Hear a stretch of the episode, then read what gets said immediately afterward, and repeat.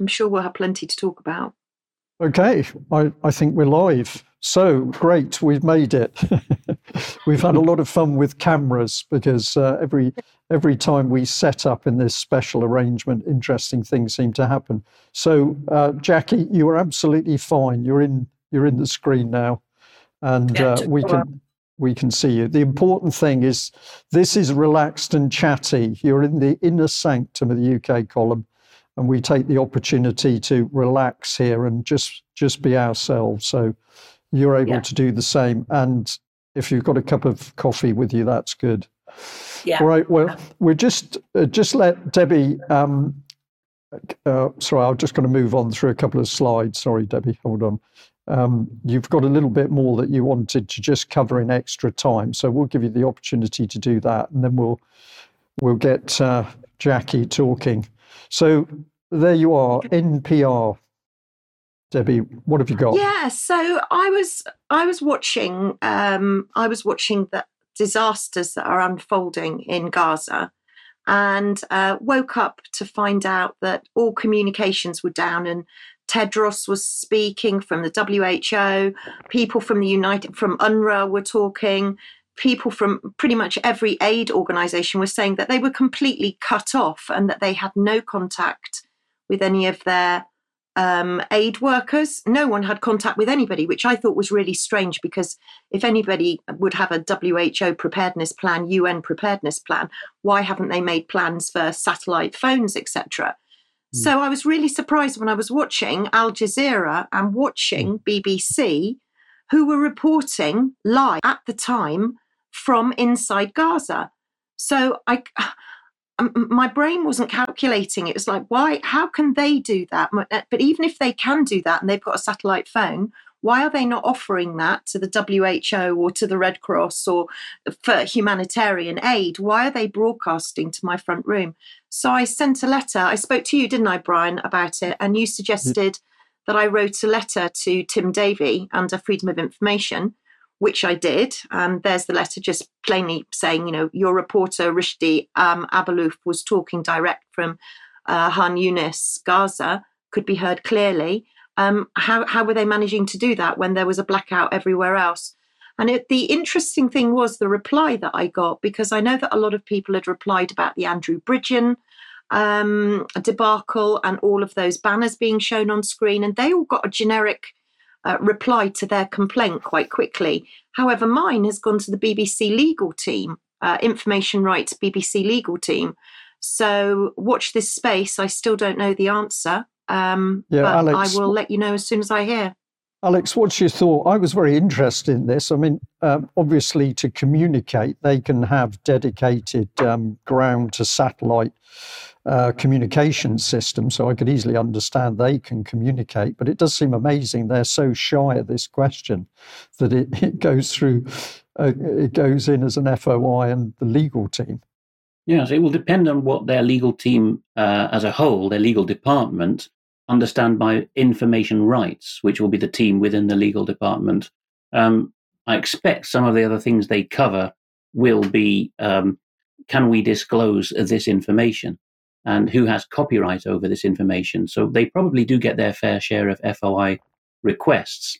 But how were you able to broadcast? It's quite a stretch to call that a matter of information rights in a legal sense, isn't it? Yeah.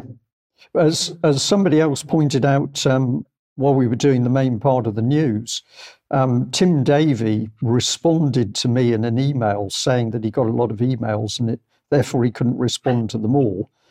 Um, so he was responding to me, yes. but he also chose not to answer my question. So I, I, I can't respond to you because I get so many emails, but mm. I am responding. The, the flunkies will do that for me. Yeah, the flunkies, absolutely.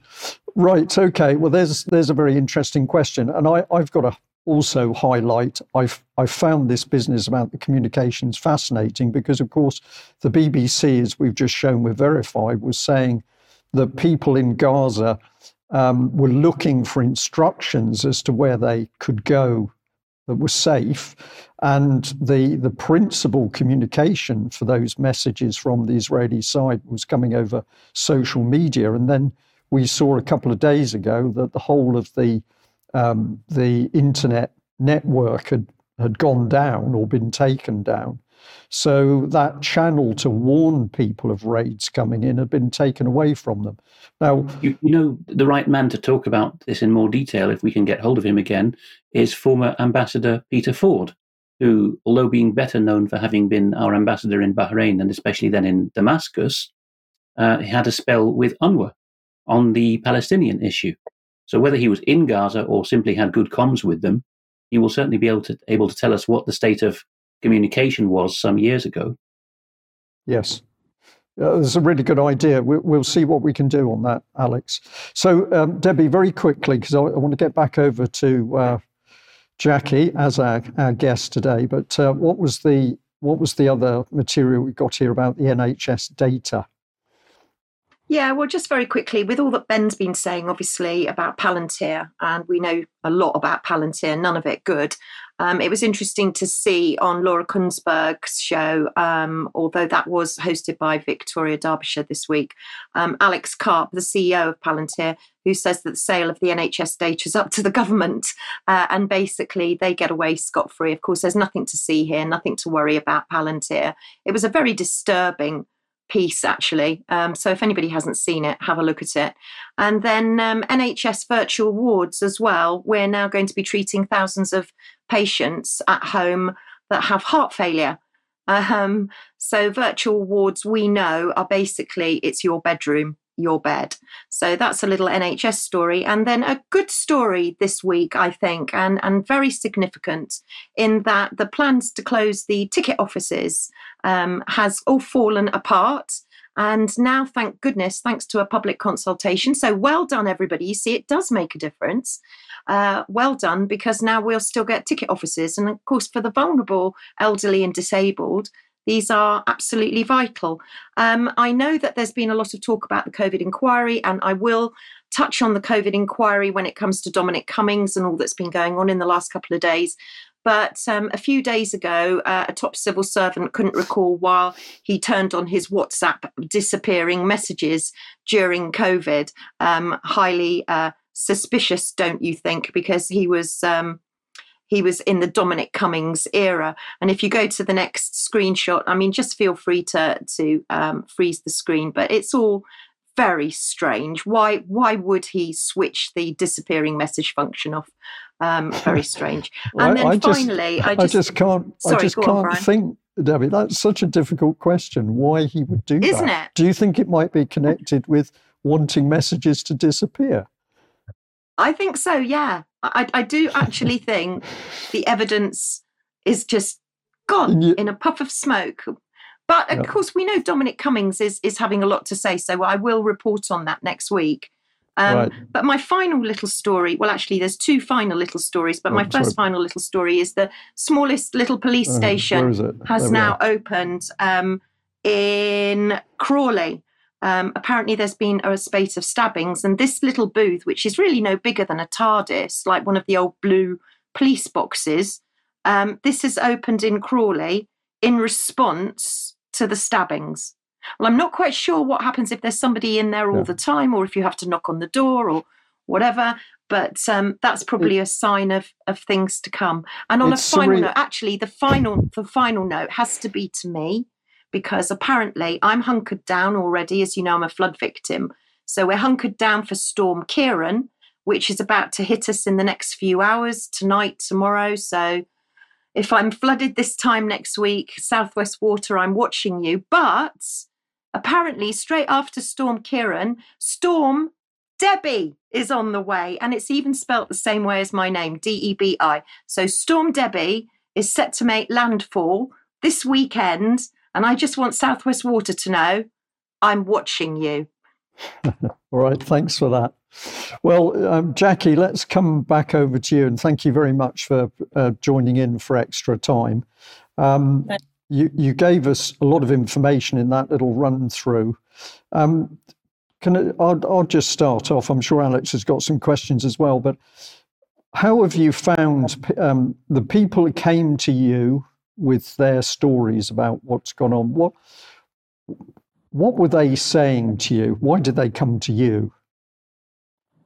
Um, why did they come to me? Um, they'd, they'd, seen me. Um, I'd, I'd, started writing about it for the alternative media and did quite a few interviews um, on on various uh, shows about it. So people would see it, and then word got round, and then they started uh, contacting me.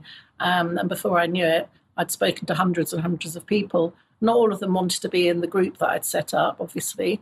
Uh, some people actually come into the group and then have to leave because they're not ready to be in that sort of group setting, uh, especially if um, their loved ones have been uh, killed recently. Uh, in the group, we use the word killed and murdered. Um, I don't even know why the word euthanasia exists because euthanasia, involuntary euthanasia, is murder. And if you help to euthanize someone, uh, you'll get the same sort of jail sentence as if you uh, attempt to, to kill someone. If you actually succeed in euthanizing someone, you can get the same jail sentence uh, as you'd get for murder for um, up to life. So I don't really know. It's just like a sugar coated sort of euphemism, I suppose, euthanasia. I suppose most people see it as something voluntary, but there's there, there are the two different types. There's voluntary and involuntary. So uh, involuntary to me is just murder. And this is what's mm. been happening, uh, not just in care homes and hospitals, but also in hospices and sometimes in people's own homes. Yeah. And of course, yeah, so, what I'm sorry, go ahead. Yeah. So, and these people who come to me are absolutely in a state of, uh, you know, shock and devastation. Like I said earlier, it's not just grannies and granddads and mums and dads it's people who've lost their, their wives and husbands, people who've lost their, their adult children and even even their children.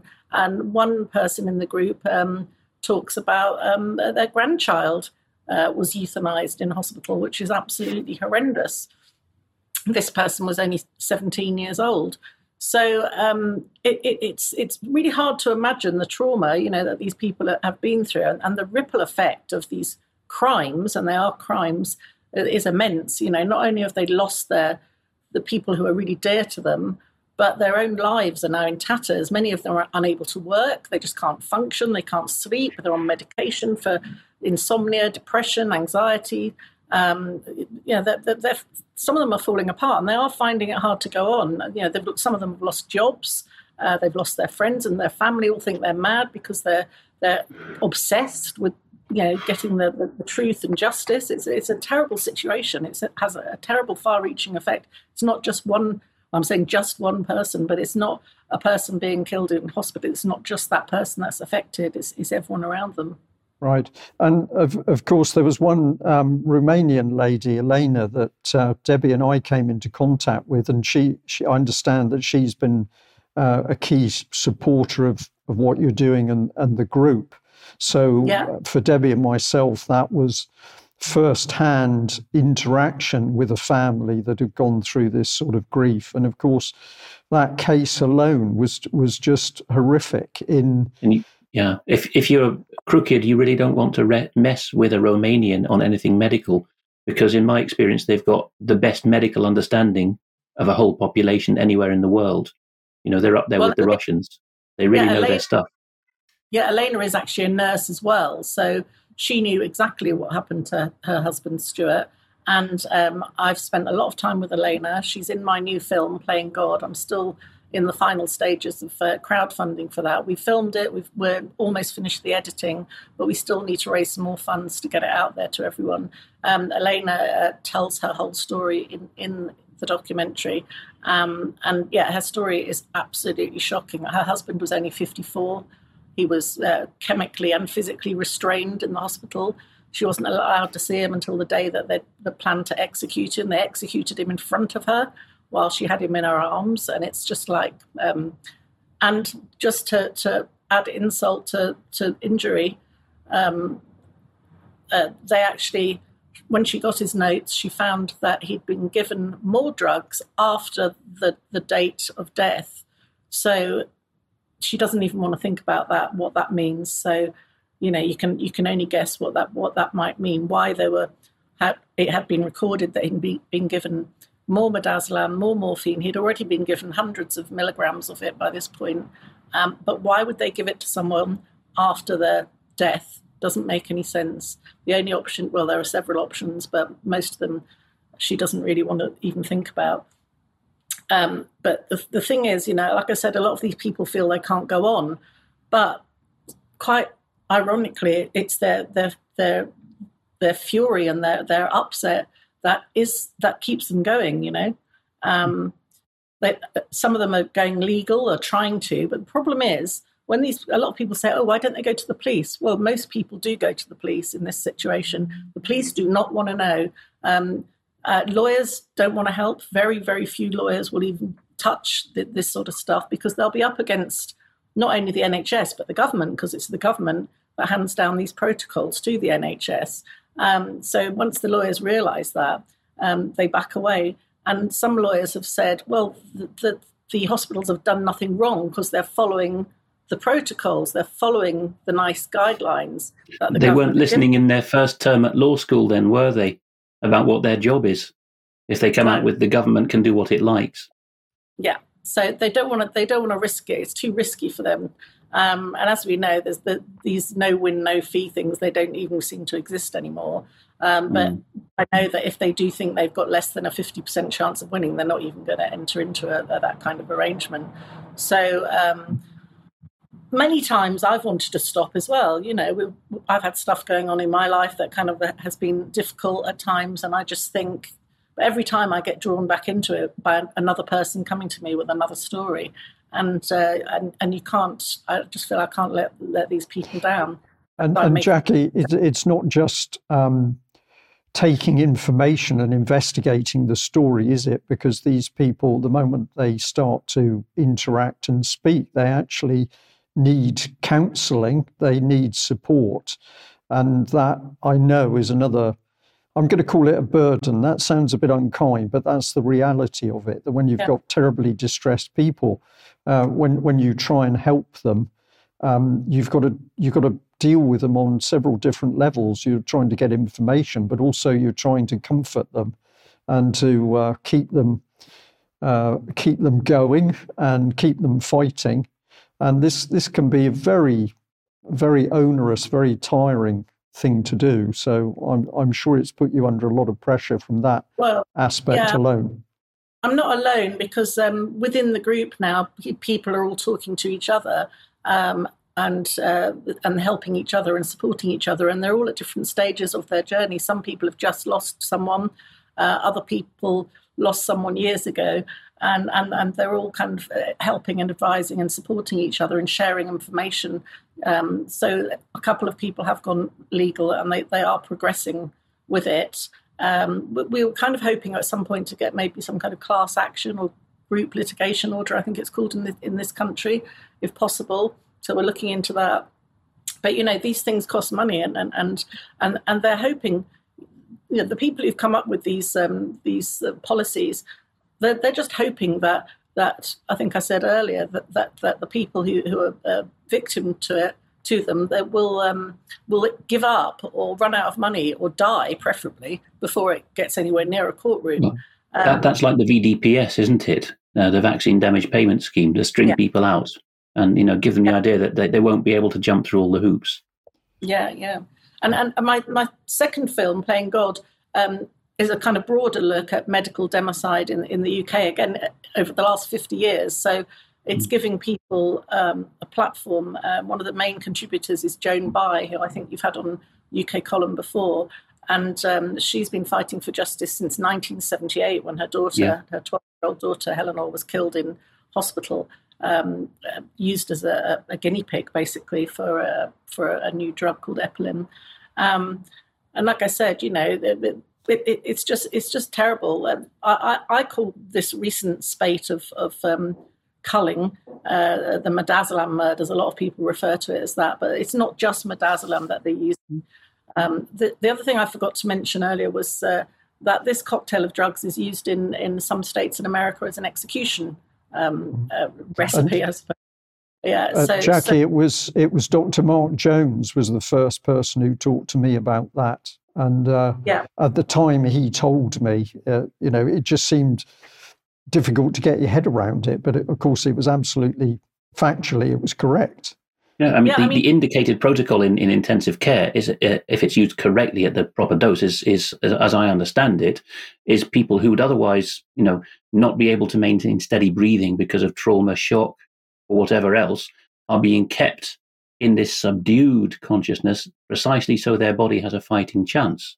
But that's a yeah. double edged sword, isn't it? Because that medicine can very easily be misused to suppress people's breathing when they're trying to live. Well, uh, a benz- benzo that's the whole idea. Yeah. Sorry, that, that's the whole idea of morphine and midazolam. If you, but midazolam um, is an opioid. Um, uh, sorry, morphine is an opioid, and midazolam is a benzodiazepine. So when you use these two drugs in conjunction with each other, it will automatically depress that person's respirations. So if somebody has a respiratory illness or respiratory disease or is, is having struggling breathing, then that will depress their respirations. What a lot of nurses told me that was going on in hospitals was that they were using midazolam and morphine, they thought quite fairly, um, to put people on respirators because obviously people would have to be sedated. It's a very scary procedure going onto a respirator that you need to put a tube down into the throat and intubate that patient and breathe for them. So many were given midazolam and morphine. And of course, this just knocked off their breathing even more. Yeah, absolutely. And of course, you know, um, the excuse that that massive order uh, in early 2020 was yeah. For that is, is a nonsense because, uh, of course, the ventilators were stopped being used quite early on. I think it was January 21. So, and it seems to me that most of the uh, the killings were in uh, 2021. I can see this that. Is, this is Dr. Luke's notorious good death section, isn't it? It's a, a question session. I mean, how, yeah, how so, Hancock thought he could yeah. avoid uh, that coming to light, you know, that the whole of the free media was a buzz with that good death exchange. How he can yes. then say to a court, I'd never heard of the drug. You know, that, that takes some some chutzpah, doesn't it? It really, really does. I mean, that, that exchange is ex- uh, shocking. And it is probably the first time a lot of people have heard the phrase a good death, which um, is. Which is simply uh, the translation of euthanasia. Yeah, from the Greek word euthanatos, which means a happy death or a good death. And um, and it's it's a euphemism basically, just to, to kind of uh, soften yeah. the blow. The, word was appropriated. I mean, in, in the Puritan days, there were books entitled euthanasia, but it was about preparing yourself spiritually to meet your maker. And the idea yeah. was have a long, happy, and fulfilled life and be prepared to die when the time comes. Yeah. You know, and sometime around the, the, the, Rockefeller early 20th century medical takeover, it gets appropriated in the same way as eugenics, you know, uh, proper breeding gets appropriated to mean uh, let's let's dispatch you mercifully. Yeah, I mean, what, what, what a lot of people don't realize is it's not a happy death at all. The midazolam sedates the person so they look calm and peaceful. Mm. Um, uh, but on the inside, it's not. It's not calm and peaceful at all. It's a horrible, horrible death. That's why several states in the U.S. stopped using it mm. as an execution drug because it was too barbaric and these people were were being it was prolonged torture that's that's what it's actually known as prolonged torture which uh, no one should have to go through in any situation especially if you're an innocent person um, who's not even at the end of your life. This this is a lot of the misconceptions. Oh, it's old people. It's uh, it's people who are terminally ill that are given these drugs. When I spoke to one editor back in 2021 and was telling her the whole story, uh, this was an editor at the Telegraph. She said to me, "But you know, this isn't really a story because everyone knows that this is happening." And I said, "Well, what do you mean?" And she said, "Well." Everyone knows that people the end of life in, in, in ICU uh, get a little bit of a helping hand. And I'm like, well, that's a story in itself because that is illegal if that is happening, you know. Well, I know it's happening, but that, but that this editor was, kind of saying, but you know, it's not a big deal, you know, it happens to loads of people. What's the problem? And I was like, quite, uh, taken aback by that that response, and that mm-hmm. is how mm-hmm. a lot, especially younger people, think now. They think, oh, it's okay. But even if you are terminally ill, even if you are 100 years old, that doesn't mean that someone else has got the right to hasten your death no. and end your life. No. We've mentioned yeah. Dr. Mark Jones for our for our uh, newer viewers. Uh, he's a gentleman in Chester who addressed a 2017 conference of ours called "Dying for Good Health" that you'll find on the website, and you'll also find an interview called "The Mechanics of Modern Murder," which she did with Brian and several other people. Uh, Brian interviewed several others for it. But without getting involved in the horrendous details there, the, the key point is it was completely separate from COVID, before COVID, Midazolam, as Jacqui said, was not the means used. But here's the bit that interests me, Jacqui, is do you see anything financial popping out here in the sense that Dr. Mark Jones did? He was quite certain that between crooked lawyers looking at the wills and some very wicked nurses in some of the care homes, there was an agreement at a local level. Okay, this one's got a, a ripe estate, uh, so string out the care, and when the estate turns into debts, we're going to suffocate them. And it would take the form, according to him, and there's enough testimony of it, of you know, withholding food and drink, letting them uh, thirst away, or suffocating them with a pillow. Yeah. Right. And yeah. that, that was the, that, that was all described in great detail by Mark and several others, not just from Chester, but that was a particular cluster that was well bottomed out by the mid 2010s. In this COVID round, do you see the same thing happening, even if it's only at the level of NHS managers thinking you're the kind of person who's going to cost the government a lot? It's absolutely all about the money. Um, and quite strangely, when I was making uh, the film A Good Death in 2021, um, I, didn't prompt anyone. There was there was no script. Um, I hadn't met some of the people before. Even I just went to the house, sat down, chatted to them. Every single one of them said, when I said, "Why do you think this is happening?" They all said, "Money." And um, a lot of people I know have looked into it now. Um, uh, an excellent researcher called Stuart Wilkie um, can can speak at length on this as well. Uh, yeah, it's absolutely all about the money. So. Uh, just take, for example, my dad, whose uh, life was um, uh, brought to an abrupt halt in, 20, in September 2021, um, I just worked out that just say if, if he was to, live another 20 years, which he should have done, he was 78 when he was um, when when his life ended, and um, they've saved half a million pounds on him alone. That's just in his various pensions that he's got coming in. Ironically, he had an, a pension from the NHS as well as a state pension and from the council. So, because um, he's worked in various roles. So um, yeah, so that's just on one person. Um, and you know, Jacqui, we're one of the very few media platforms, thanks to Mike, who has a great financial mind and uh, an ability to represent it graphically. We're one of the very few who've done a total pie chart some years ago with a great big yellow slice, a third of the pie, four trillion or so. This is our biggest liability, or the government's rather, unfunded liability, pensions. What are we going to do? And Mike asked that question open endedly. No one was able to answer it. Yeah, well, they're, they're dealing with that right now, aren't they? So, and there was actually a rather rather uh, joyful little story in the uh, reported by the BBC back in 2021, saying how they're saving uh, millions and millions of pounds now. All the old people are dying of COVID. Obviously, um, we knew then, and a lot of people know now, these people weren't dying of, of, of some faux virus.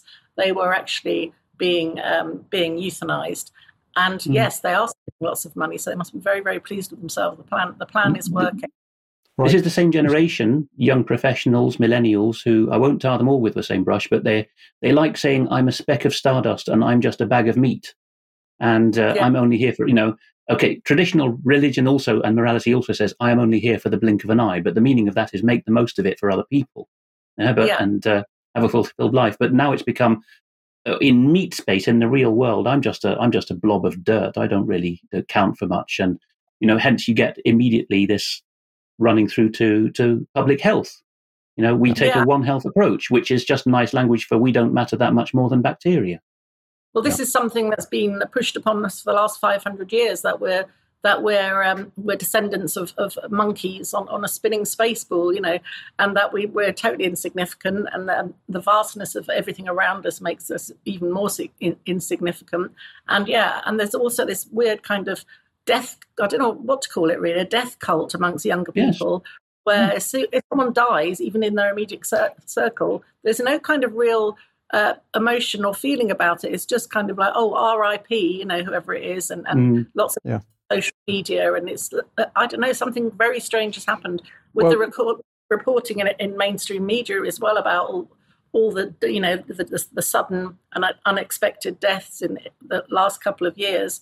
Um, they don't even they don't even say why the person has died or what they've died of half the time. And and I know as a journalist for the last thirty eight years that if um, if I'd submitted a story um, and didn't have those essential details in about someone's death, it would be thrown right back at me. Mm. You know, these days the stories are very half baked, and and if you dare to ask anything, oh well what happened to the person what did they die of you're, you're suddenly some like ghoul or something that's the word that, yeah. that a lot of the the twitter bots like to use final I'm, question I'm, from I'm, me to make sure it goes in the show notes jackie what is the website if there is one already where people can donate to help you make the film um, for um, for the playing god film uh, we're doing the final phase of the crowdfunding now, just so we can get the film out there. We just need one more little push, and um, it's on Crowdfunder, uh, Playing God UK, UK.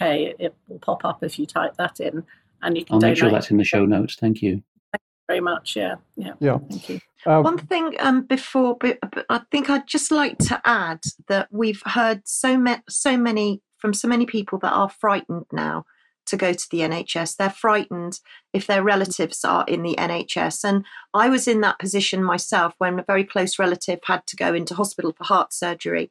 And I was very worried that because she was very elderly, there was going to be a DNR put on her notes. And um, that maybe after the procedure, I would get a phone call from someone to say that she'd passed.